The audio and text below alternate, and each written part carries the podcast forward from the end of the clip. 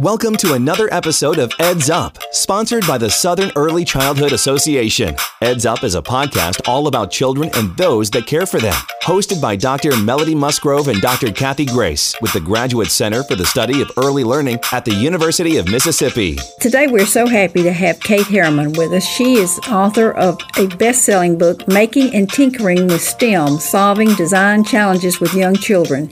Cate is one of the first early childhood educators that has really been able to help all of us as a field understand the importance of engineering and early childhood education instruction, and she will be able to talk with us at length about all of the work she's doing in that area.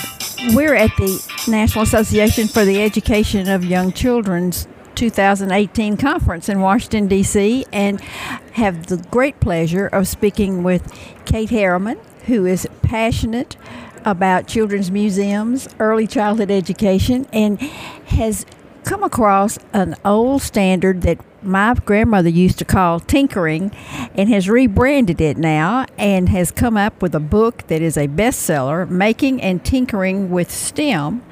And we're so happy that she's with us today. Uh, Cate, why don't you tell us a little bit about your background and how you came to tinker? Well, I am an early childhood educator and started out um, in the classroom. And after retirement, I, um, I jumped into the children's museum world and we wanted to make a makerspace, and I didn't know much about that.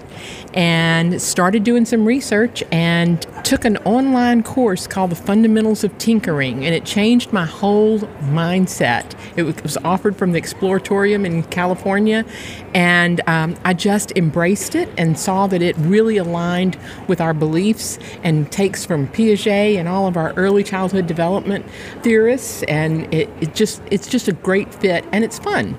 Well, we both know that young children learn through doing, and I would think that tinkering is a wonderful outlet for that to happen.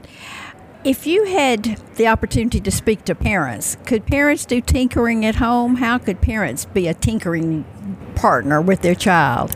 They probably are already doing it right now. You know, my earliest memory of tinkering was when I came home from school as a child and my dad had taken apart my brand new etch a sketch. He had this curiosity about him and he wanted to find out what was inside.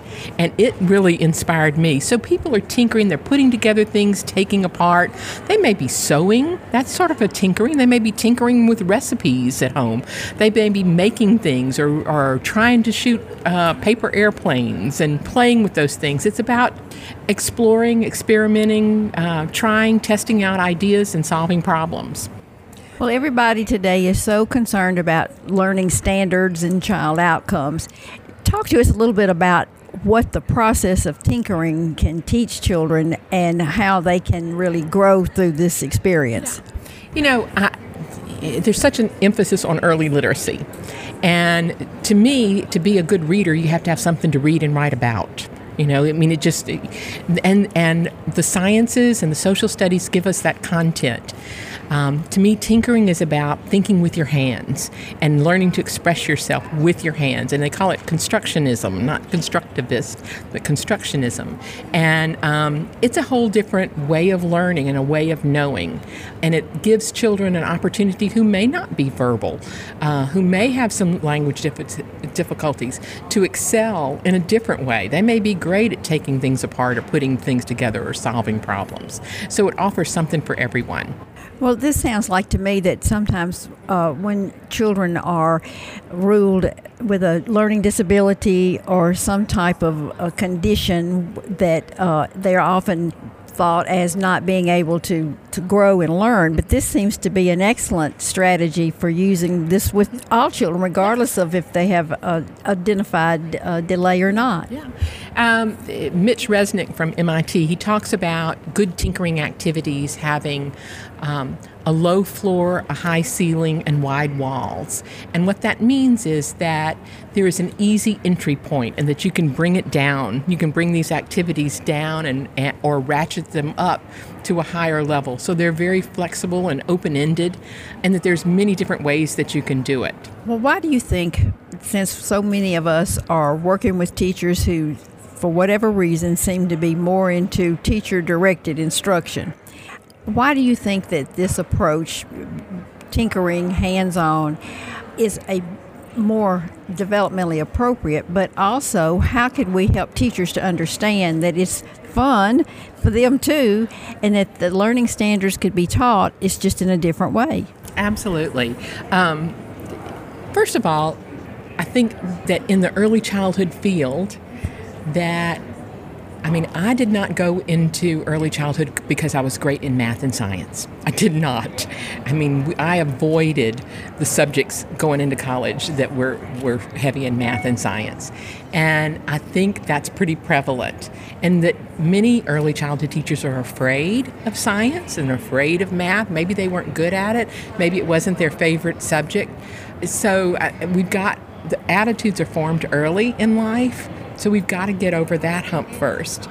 We also have to think about there's been such a, uh, a trend of push down curriculum, what what used to be taught in second grade is taught in first. What used to be taught in first is now in kindergarten. What used to be taught in kindergarten is now in preschool. And that these canned curriculums are out there, and, and teachers are handed them and said, you have to follow this lesson plan word for word. And they may not have that confidence to get outside the break through the lines. But we've got to figure out a way that even if they have been given a curriculum, how can we integrate these practices into it? How can we let them see if they're doing a topic on pets or a, a theme on pets? How can we integrate some of these tinkering things so children can be creative learners and problem solvers and, and, and stretch them just a little bit? Well, hopefully, we'll see a whole new bunch of creative innovations that'll be coming out of early childhood classrooms that may get patented or copyrighted, and we'd have a whole bunch of new inventors. Uh, I want to thank you so much, Cate, for being with us today. And uh, again, if people are interested in pursuing this, I encourage you to get the book Making and Tinkering with STEM. It's through Amazon and NAYC. NAYC. Uh, primarily NAYC, National Association for the Education of Young Children. And again, Cate, thanks so much. You're welcome. We like to end each podcast with a poem, and today's poem is by a classic poet, uh, and that is Robert Louis Stevenson from www.poets.org. A shadow. I have a little shadow that goes in and out with me, and what can be the use of him is more than I can see. He's very, very like me, from the heels up to the head, and I see him jump before me when I jump into my bed. The funniest thing about him is the way he likes to grow, not at all like proper children, which is always very slow. For he sometimes shoots up taller than an india rubber ball, and he sometimes gets so little that there's none of him at all. He hasn't got a notion of how children ought to play and can only make a fool of me in every sort of way. He stays so close beside me, he's a coward, you can see. I'd think shame to stick to nursie as that shadow sticks to me. One morning, very early, before the sun was up, I rose and found the shining dew on every buttercup. But my lazy little shadow, like an errant sleepyhead, had stayed at home behind me and was fast asleep in bed. By Robert Louis Stevenson from www.poets.org, The Shadow. Please give your children the gift of poetry. Thank you for joining us today for Ed's Up. We're always interested in stories about children and those who care for them. If you'd like to share your story, email us at edsup at olemiss.edu. Until next time, bye bye.